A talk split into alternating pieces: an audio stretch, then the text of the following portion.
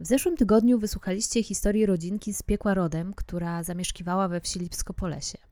Ale jeśli wydawało Wam się, że to już wszystko, czym ta wieś może Was zaskoczyć, zaczekajcie na historię czaszek z kopalni piachu i nie tylko, bo Lipsko-Polesie może nawet mieć swojego własnego seryjnego mordercę. Zapraszam na zbrodnie prowincjonalne.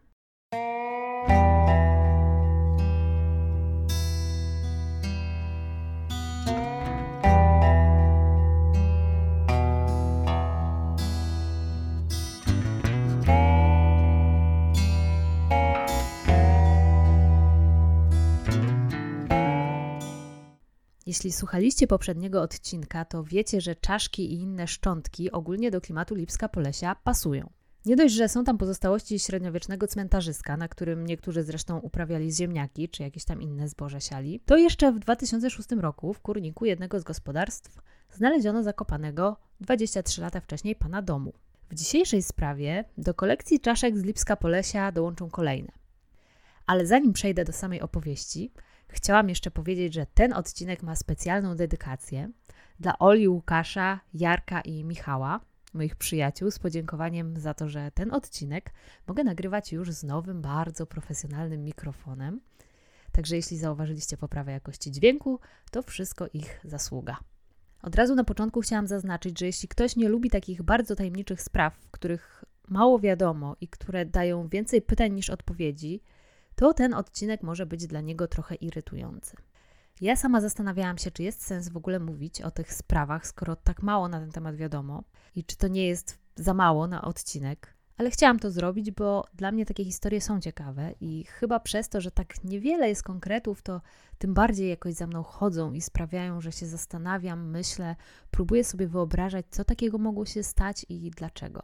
I mam nadzieję, że część z Was też tak ma i że ta opowieść będzie dla Was interesująca. Dodatkowo nie ukrywam, że zafascynowało mnie Lipsko po lesie i to, ile w tak małej miejscowości, w tak małej społeczności w stosunkowo krótkim czasie może być jakichś tajemniczych śmierci zakopywanych pod dywan, dosłownie zakopywanych, choć nie dosłownie pod dywan, ale pod różne inne powierzchnie płaskie. Naprawdę myślę, że w Lipsku po lesiu strach mieć psa, bo co gdzieś nie pójdzie, to człowiek się denerwuje, czy jakiś kolejnych zwłok nie odgrzebie. Zacznijmy od tego, że o tej sprawie zrobiło się głośno kilka lat po tym, jak policja odkopała w kurniku zwłoki Ryszarda, a ta zbrodnia wyszła na jaw w 2006 roku. Później była sprawa w sądzie, kolejne tragiczne wydarzenia, które zaszły w tej rodzinie. Także media jeszcze przez jakiś czas żyły tą sprawą, interesowały się malutkim Lipskiem Polesiem. I w momencie, gdy już temat się wyczerpał, można pomyśleć, że pewnie ta wioska na roztoczu znów odejdzie w zapomnienie i będzie sobie żyła swoim życiem i codziennymi sprawami ale okazuje się, że wcale nie. I jej zbrodnicza sława wcale na zwłokach skórnika się nie kończy. Mamy rok 2012. Jeden z kolejnych prognozowanych rzekomo przez Majów e, terminów końca świata, który podobnie jak poprzednie nie wypalił. Rok, który pewnie większość z nas zapamięta z powodu Euro 2012. Oczywiście nie ze względu na sukcesy naszych piłkarzy, tylko y, dlatego, że te mistrzostwa odbywały się właśnie w Polsce. Na świecie ten okres nie był spokojny. Trwała jeszcze arabska wiosna, także dużo niepokojów, konfliktów, zmian politycznych w tamtej części świata. Oprócz tego wśród głośnych wydarzeń na świecie w tym czasie znalazło się zatonięcie statku wycieczkowego Costa Concordia na Morzu Śródziemnym. To też czas protestów w sprawie akta. W 2012 roku zmarła Whitney Houston, a my słuchaliśmy piosenki do Bonda Skyfall Adele. Wśród polskich przebojów królował Enej. Oscary w tym roku odebrali twórcy filmu Artysta oraz Meryl Streep za rolę w Żelaznej Damie, a w Polsce było głośno o filmach Róża Smarzowskiego i W ciemności Agnieszki Holland. Natomiast hitem internetu był Gangnam Style i Chytra Baba z Radomia. Jak już wiecie, Lipsko Polesie to idealne miejsce akcji horroru. Jednak oprócz tych wszystkich dziwacznych ciekawostek, o których mówiłam poprzednio, ma też swoje takie normalne, codzienne sprawy i problemy, podobnie jak wszystkie inne miejscowości w tym kraju. Przypomnę, że Lipsko Polesie leży w gminie Zamość, ma 408 mieszkańców, z czego 52% stanowią kobiety, jest tutaj większy procent wdów i wdowców niż w Polsce, bo jest to 11,7% w porównaniu do średniej krajowej 9,6%. Nie wiem, czy to jest przypadek, czy nie, ale właśnie ta grupa, jak się przekonacie w tej historii, odegra pewną dość istotną rolę. Przyrost naturalny jest tutaj ujemny, czyli tak jak w Polsce. Bezrobocie w 2019 roku było natomiast trochę powyżej średniej krajowej, ale nie tak znowu bardzo, bo było to 6,8%, a średnia to jest 5,2%, więc pod tym względem nie jest tutaj tak źle. 70% y, osób zatrudnionych jest oczywiście w sektorze rolniczym. Poza tym, z ciekawostek o gminie Zamość mogę powiedzieć, że w raporcie na 2019 rok ktoś zadał sobie trudu, żeby wymienić wszystkie funkcjonujące na terenie gminy zespoły artystyczne. Jest wśród nich zespół wokalny Echo Lipska, jest też własny kabaret, więc w naszej miejscowości nie tylko mordują, ale też występują. W raporcie gminy można też E, dowiedzieć się co nieco o celach i osiągnięciach tych różnych e, grup artystycznych. I tutaj na przykład zespół Wesołe Gosposie zajął trzecie miejsce na konkursie piosenki partyzanckiej. Muszę powiedzieć, że w ogóle raport gminy Zamość jest bardzo profesjonalny, wszystko tutaj jest bardzo dokładnie rozpisane, dużo tabelek, żadnych głupich zdjęć ludzi w dziwacznych kostiumach na dożynkach. Wygląda, że to jest całkiem taka prężnie działająca gmina, w czym pewnie pomaga trochę bliskość e, dużego miasta. Jeśli chodzi o przestępczość, to wskaźnik jest mniejszy od średniej krajowej, wbrew temu, co by się mogło wydawać, jak popatrzymy na to, co się dzieje w Lipsku Polesiu. Natomiast liczba przestępstw ma tendencję już rosnącą, bo w 2019 roku stwierdzono ich 279 i to było o 93 więcej niż w roku poprzednim. Natomiast jeśli chodzi o działania priorytetowe dzielnicowego na terenie Lipska Polesia, to tu jest pewne zaskoczenie, muszę Wam powiedzieć. Odnoszę wrażenie, że to tworzył jakiś naprawdę mocno pedantyczny neurotyk, ponieważ na pierwszym miejscu zdiagnozowano jako zagrożenie brak oznaczenia nieruchomości lub nieczytelne oznaczenia. I dalej możemy przeczytać, że prawidłowe oznaczenie posesji numerem porządkowym ma istotne znaczenie dla usprawnienia działań wszystkich podmiotów itd. Tak i że osiągną swój cel, jeśli 100% posesji będzie prawidłowo oznaczonych.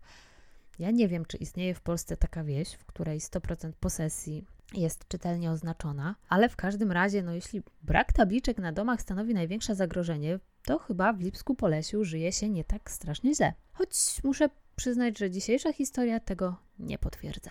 Raczej z niej wynika, że zamiast numerować domy, mogliby numerować miejsca znalezienia zwłok i w sumie część tych numerów by się pokrywała. No właśnie, więc może już przejdźmy do maja 2012 roku, do Lipska Polesia, Ktoś przechodzi sobie przez teren starej kopalni odkrywkowej piasku w Lipsku Polesiu. Kopalnia jest już nieczynna, porastają ją rośliny, trawy, jest tam też taki zalany wodą zbiornik. Wszystko to oddalone od zabudowań, ukryte gdzieś za drzewami pośród lasu. Kto i po co się tam zapuścił, tego nie wiemy.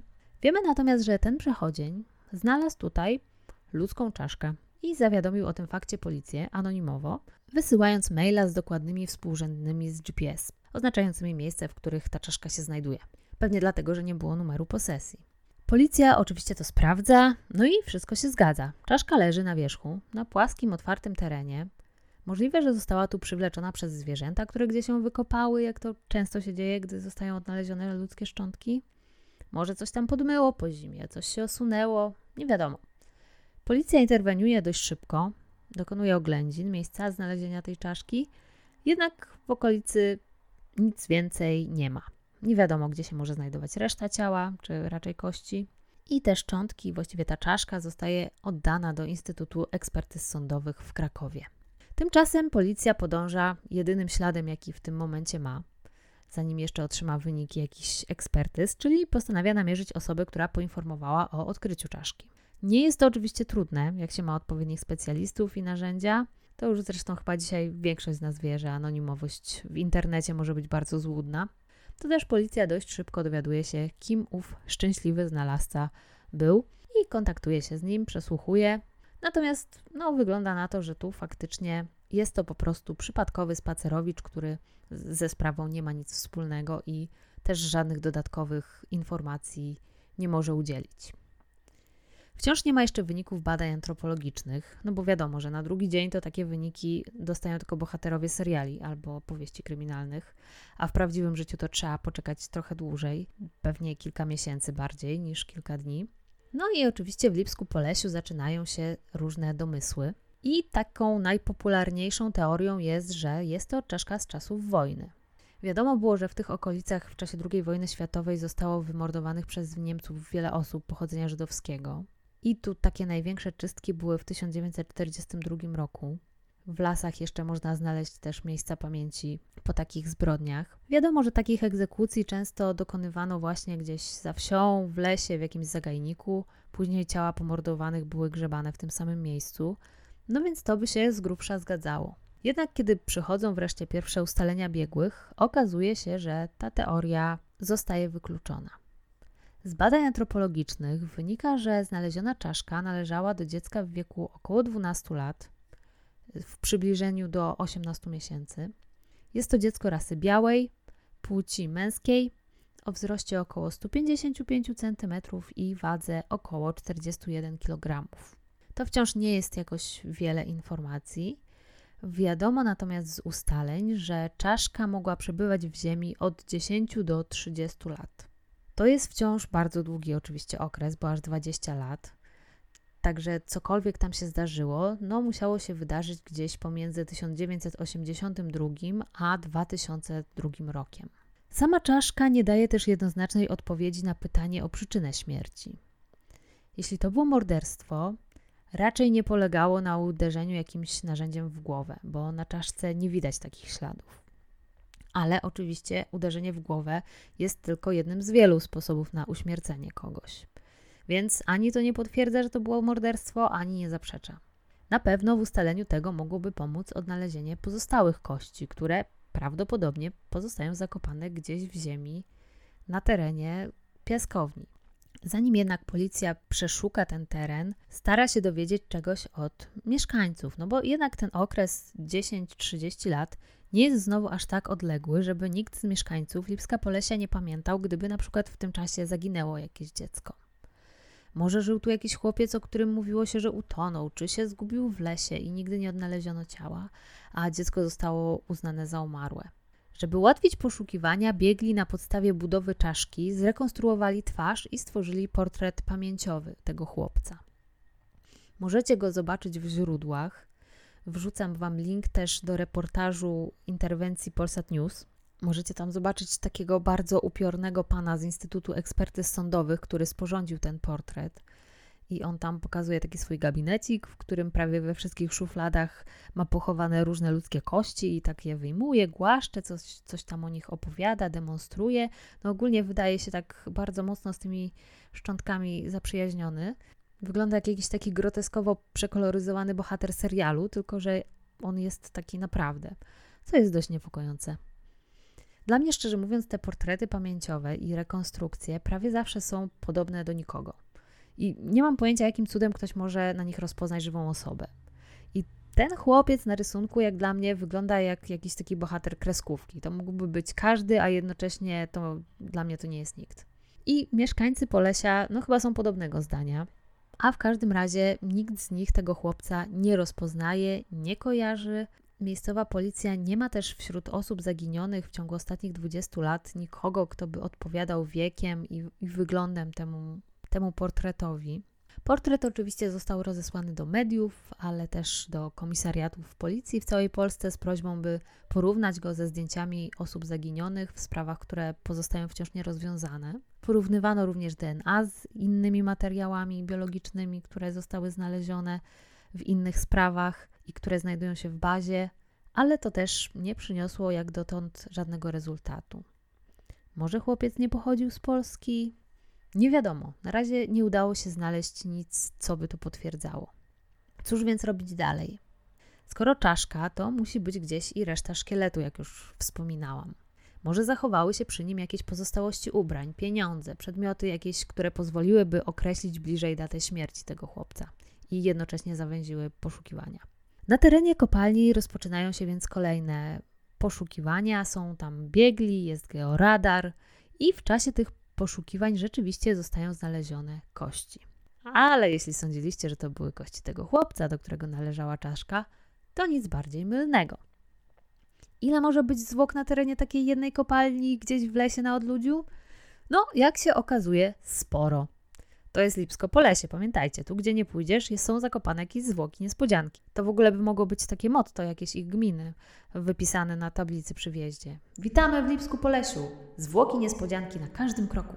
Okazuje się, że znalezione przez ekspertów kości pochodzą najpóźniej z pochówków z XIX wieku i udaje się ustalić, że zostały tu przywiezione najprawdopodobniej razem z ziemią, która była wydobywana w związku z pracami remontowymi przy zamojskiej katedrze i zrzucana właśnie w tym miejscu. Zatem były to po prostu szczątki osób pochowanych w podziemiach tej katedry. Także kolejna ślepa uliczka. Wszyscy ci, którzy pracują przy tej sprawie, którzy się nią interesują, powtarzają, że Ziemia przemówiła, a teraz czas, by przemówili ludzie. Bo zdaniem śledczych ktoś musi coś wiedzieć. Ale my już po ostatnim odcinku wiemy, że ludzie z Lipska Polesia mają doświadczenie w długoletnim milczeniu i wcale nie jest ich tak łatwo nakłonić do zwierzeń. Czy w tym przypadku wiedzą więcej niż chcą powiedzieć? Nie wiadomo. Ludzie na wsi pytani o chłopca z portretu twierdzą, że nikogo takiego nie znają, nie mieszkał tu taki chłopiec, nic nie wiedzą o jakimś zaginięciu w tajemniczych okolicznościach, a przecież ktoś by go pamiętał, ktoś by musiał z nim chodzić do szkoły, bawić się, znać go. A może wcale nie został zamordowany, może zmarł, a jego rodzina z jakiegoś powodu postanowiła zakopać go w piaskowni, może nie było ich stać na pogrzeb. Zresztą, jak pamiętacie, w tej wsi grabarzem był jednooki Ryszard Jurand, który łatwo wpadał w złość. Nieoczekiwanie w śledztwie pojawia się jeszcze jeden trop.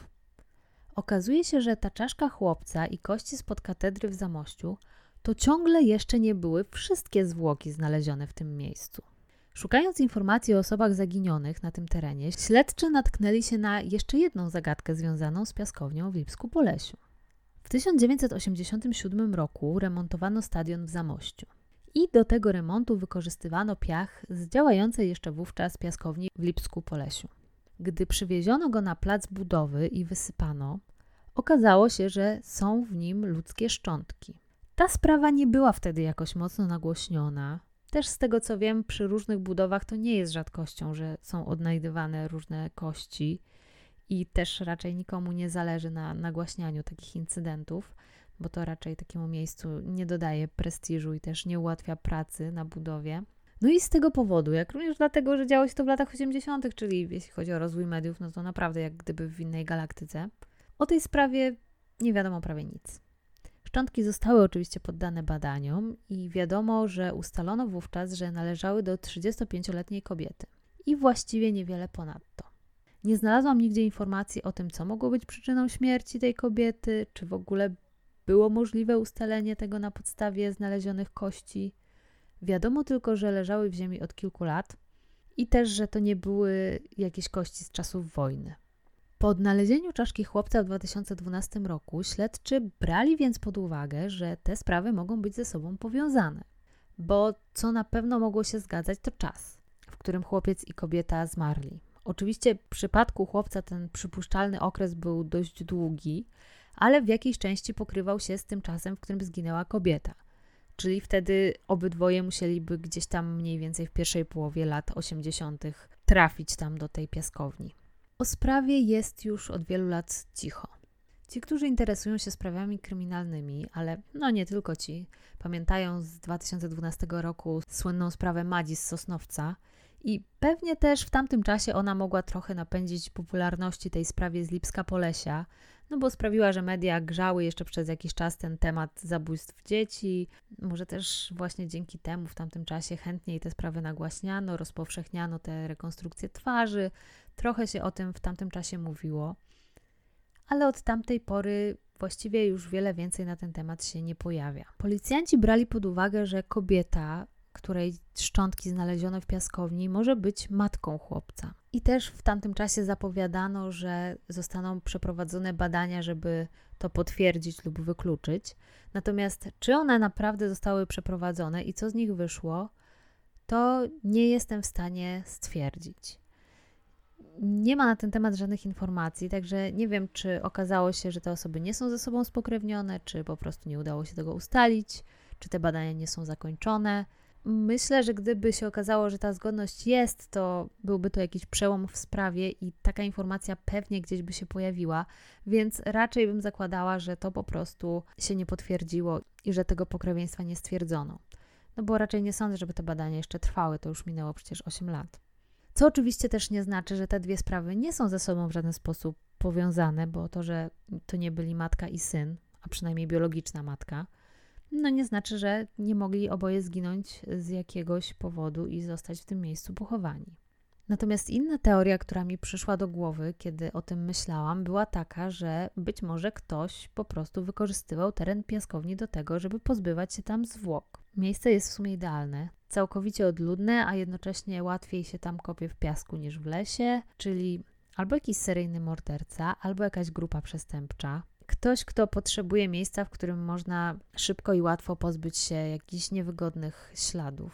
I tak z ciekawości zaczęłam sprawdzać, czy w tamtych okolicach nie grasował przypadkiem kiedyś jakiś seryjny morderca. No i okazuje się, że na przełomie lat 80. i 90. rzeczywiście doszło tutaj do serii morderstw na tle seksualnym. Jedną z ofiar była właśnie mieszkanka Lipska Polesia. Ja nie wiem, czy jest jakieś przestępstwo, którego jeszcze w ciągu ostatnich kilkudziesięciu lat tam nie popełniono, ale wydaje mi się, że już nie. We wszystkich tych trzech przypadkach y, były to brutalne gwałty i morderstwa na starszych kobietach. Jedną z nich była 75-letnia pani Janina, która mieszkała w takim niewielkim domu pod lasem y, w Lipsku Polesiu. Była wdową, nie miała dzieci, mieszkała samotnie i na początku 1990 roku jej ciało znalazł listonosz, który przywiózł jej emeryturę. Stwierdzono, że sprawca wszedł do domu wyłamując zamek czy jakiś taki skobel, który zabezpieczał drzwi i napadł ofiarę w kuchni. Ja nie jestem zwolenniczką jakiegoś takiego bardzo dokładnego, metodycznego opisywania obrażeń na ciele, bo zawsze jest to dla mnie trochę takim odzieraniem ofiar z godności. Dlatego nie będę tego aż tak bardzo dosłownie e, przytaczać, natomiast powiem, że kobieta była bardzo brutalnie pobita i oprawca wykorzystał do tego kilka różnych narzędzi wśród których był nóż, ale był też jakiś ciężki przedmiot, prawdopodobnie polano. I na ciele pani Janiny było mnóstwo ran, mnóstwo urazów, które też świadczyły o tym, że kobieta bardzo dzielnie i do samego końca broniła się przed tym napastnikiem. No ale niestety przegrała. Ostateczną przyczyną śmierci było uduszenie, y, które nastąpiło już po gwałcie. Swoją drogą, bardzo podobny sposób popełnienia tego czynu jak w przypadku wampira ze Stefankowic. I ja nawet sprawdziłam, bo to się geograficznie nawet by tak w miarę pokrywało, bo to nie jest jakoś bardzo daleko, około 60 kilometrów. Ale jak doszło do tych morderstw, to Mariusz Sowiński miał zaledwie 13 lat, więc to chyba jednak za wcześnie. Kiedy policja, czy też jeszcze wtedy milicja, zaczęła rozpytywać w okolicy, okazało się, że w miejscowości Czarnowoda, która leży jakieś 5 kilometrów od Lipska Polesia, kręcił się na kilka dni przed tym zabójstwem jakiś bardzo podejrzany typ. Mężczyzna koło czterdziestki e, został opisany jako niski, gruby. Ten mężczyzna wpadł ni z tego nizowego do pewnej kobiety z czarnowody, też wdowy. No i tak bez owijania w bawełnę jej oświadczył, że szuka sobie kobiety, którą mógłby poślubić. A że słyszał tutaj w okolicy, że ona też jest wdową, no to tak sobie pomyślał, że a, sprawdzi, może przypadkiem by chciała za niego wyjść na przykład. No ale do tego researchu podchodził tak e, bardzo poważnie, bo zanim tutaj przedstawił jakąś konkretną ofertę matrymonialną, to jeszcze się dopytał, ile ta pani odstawia mleka do skupu, a ile ma renty. No takie wiecie, praktyczne informacje, jak się człowiek rozsądnie chce ożenić, no to pewnie doceni takie rozeznanie. Ta pani pewnie Was to zdziwi, nie była zainteresowana jego kandydaturą, czego on specjalnie jakoś chyba nie wziął do siebie, w ogóle tak y, nie chciał tego przyjąć do wiadomości. Niespecjalnie też chciał wyjść od niej z domu. Wreszcie udało jej się go jakoś tam wyrzucić za drzwi. No powiedziałabym, sytuacja dość abstrakcyjna. Y, ja wiem, że trzeba walczyć o swoje szczęście i to jest może taka determinacja godna podziwu, ale jednak mm, nie rekomendowałabym takiego sposobu na szukanie żony. Trochę zbyt creepy. Choć oczywiście od reszty tak naprawdę przyprawić może dopiero myśl, że to mógł być morderca. I że być może tak kobieta cudem uniknęła losu, który spotkał panią Janinę z Lipska Polesia. No tego tajemniczego absztyfikanta jednak nie udało się odnaleźć. Nie wiadomo, czy miał coś wspólnego z tym morderstwem, czy po prostu był jakimś dziwakiem, który naprawdę szukał żony w dziwaczny sposób. Sprawę wkrótce umorzono. Jednak y, tylko na kilka lat bo wkrótce inna głośna sprawa sprawiła, że śledztwo zostało wznowione. I tą sprawą było schwytanie tak zwanego wampira zbytowa, czyli słynnego seryjnego mordercy Leszka Pękalskiego. Wiadomo było, że Pękalski dużo podróżował po kraju pociągami i w tamtym czasie popełniał morderstwa w różnych częściach Polski. No i wtedy nagle zaczęto wszystkie niewyjaśnione morderstwa z iluś tam poprzednich lat przypisywać, czy też próbować przypisywać Pękalskiemu, który na początku zresztą bardzo chętnie się praktycznie do wszystkiego przyznawał, a później równie chętnie się tego wszystkiego wypierał, e, ale to już inna historia. I tak naprawdę do dziś wciąż nie wiadomo, ile tych morderstw tak naprawdę popełnił, bo udowodniono mu chyba w końcu tylko jedno, a przypisywano mu z 70 czy 90. I jedną z ofiar, którą mu e, przypisywano, która znalazła się w akcie oskarżenia, była studentka zamordowana w Lublinie. A więc no już całkiem niedaleko Lipska Polesia. Więc jeśli przemieszczał się w tym kierunku, no to teoretycznie może dotarł i tutaj. E, przeprowadzono więc badania materiału biologicznego, odcisków palców znalezionych na miejscu zbrodni. Okazało się jednak, że nie pasują do pękalskiego. Czyli śledczy znów e, znaleźli się w punkcie wyjścia. Czyżby na Zamojszczyźnie grasował w takim razie inny seryjny morderca? Takie prawdopodobieństwo istnieje, bo podobny los co panią Janinę spotkał rok wcześniej, zimą, dwie inne kobiety. I była to 67-letnia Marianna z Feliksówki, która od Lipska Polesia jest oddalona o jakieś 5 kilometrów. Bardzo podobna sytuacja. Wyłamane drzwi, mieszkanie przewrócone do góry nogami, chociaż cenne rzeczy, pieniądze pozostały nietknięte. No i oczywiście porzucone ciało zgwałconej, pobitej kobiety, wszędzie mnóstwo krwi. Do popełnienia morderstwa tym razem posłużyła siekiera. No i też podobne otoczenie, dom na uboczu, wdowa mieszkająca samotnie. Wydawałoby się, że no, ten sam modus operandi. I niestety, podobnie jak w przypadku y, sprawy z Lipska Polesia, śledztwo nie przyniosło rezultatów. Natomiast do tej sprawy wrócono zupełnie nieoczekiwanie w 2006 roku. E, przy okazji śledztwa w sprawie jakiegoś włamania do sklepu w Zamościu, policjanci rozmawiali wtedy z niejakim Janem W. E, z Zamościa i ten nagle, tak zupełnie od czapy, zaczął mówić o tym, że w latach 90. malował u niego rynny jakiś człowiek, który zaczął opowiadać mu o morderstwie kobiety z Feliksówki. I podobno znał niepokojąco dużo szczegółów, e, na temat tego, co się wtedy tam wydarzyło. I do tego podobno zaczął straszyć Jana, że jeśli powie o tym policji, to on się na nim zemści. Ogólnie ta opowieść taka trochę nie przypiął, nie wypiął, ale policjantów no, zainteresowała i jak sobie sprawdzili, to okazało się, że faktycznie takie niewyjaśnione morderstwa w tamtym czasie się wydarzyły, więc postanowili ten temat trochę podrążyć i sprawdzić, co ten Jan W. może naprawdę wiedzieć. On już za drugim razem nie był tak chętny do rozmowy. Natomiast kiedy po raz trzeci chcieli go policjanci przesłuchiwać, to okazało się to już niemożliwe, bo kilka miesięcy po tej rozmowie mężczyzna zginął w sposób, który jest co najmniej zastanawiający. W jego domu wybuchł gaz.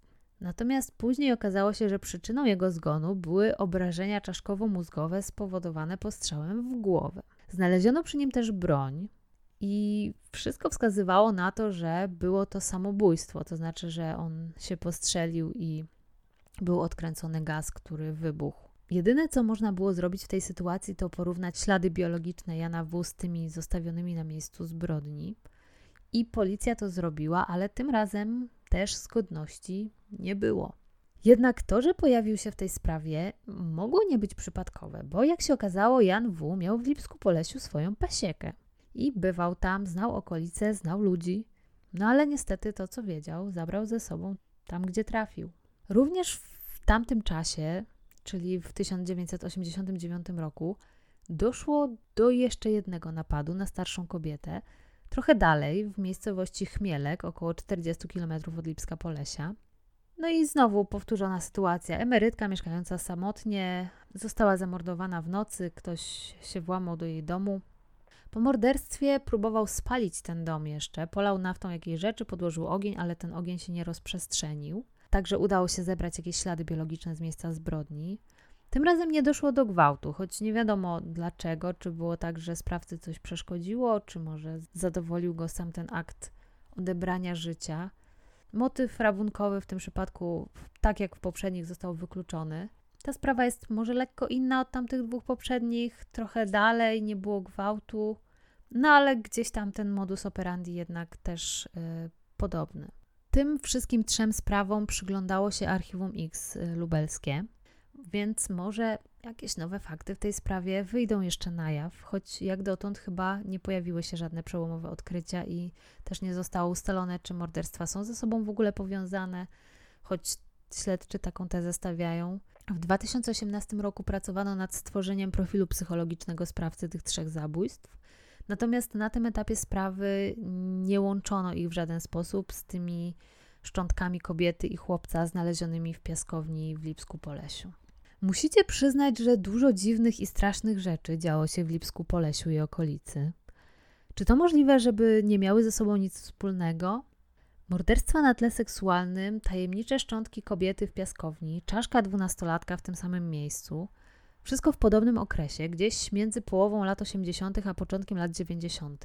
Albo to naprawdę jest jakaś zemsta duchów z zaoranego cmentarzyska, albo w okolicy działał ktoś, kogo nikt z nas nie chciałby spotkać na swojej drodze, a może po prostu ta okolica ma jakiegoś wyjątkowego pecha i w ciągu 10 lat grasowało tam niezależnie od siebie kilku przestępców.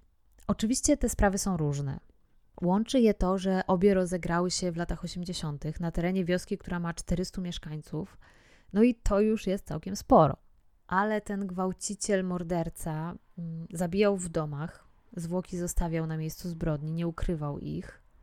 Czyli taki sposób działania częsty właśnie dla seryjnych morderców, których ofiarami są przypadkowe osoby. W przypadku kobiety i chłopca z piaskowni Komuś zależało na tym ewidentnie, żeby ciał tych osób nie odnaleziono. A tak najczęściej postępują mordercy, których coś łączy z ofiarami i znalezienie ich zwłok może doprowadzić do mordercy, a tak nie ma ciała, nie ma zbrodni. Więc pod tym względem raczej to wygląda na zupełnie niezależne od siebie sprawy. Chociaż kto wie. Z drugiej strony tacy seryjni mordercy, którzy porzucają ciała swoich ofiar w jednym miejscu, też istnieją, więc to nie, też nie wyklucza takiej teorii. Natomiast w tej chwili też nic jej nie potwierdza. Jestem ciekawa, czy zbrodnicze tajemnice Lipska Polesia pozostaną pogrzebane pod ziemią na zawsze. Na razie wiele wskazuje na to, że tak będzie, ale jak lubią mówić policjanci z archiwum X, zawsze jest ktoś, kto coś wie. I pokazała to już chociażby zeszłotygodniowa historia z Lipska Polesia. Mam więc nadzieję, że i te zbrodnie doczekają się jeszcze kiedyś wyjaśnienia. Chciałabym na koniec mieć jakoś więcej podsumowań i refleksji w tej sprawie, natomiast bardzo trudno o nie w momencie, kiedy wiadomo tak niewiele. Mam nadzieję, że pomimo tego historia Was zainteresowała, bo za mną, prawdę mówiąc, chodzi i bardzo dużo o niej myślę i zastanawiam się, co tam się może dziać i dlaczego w tak małej miejscowości jest tyle dziwnych, niewyjaśnionych spraw.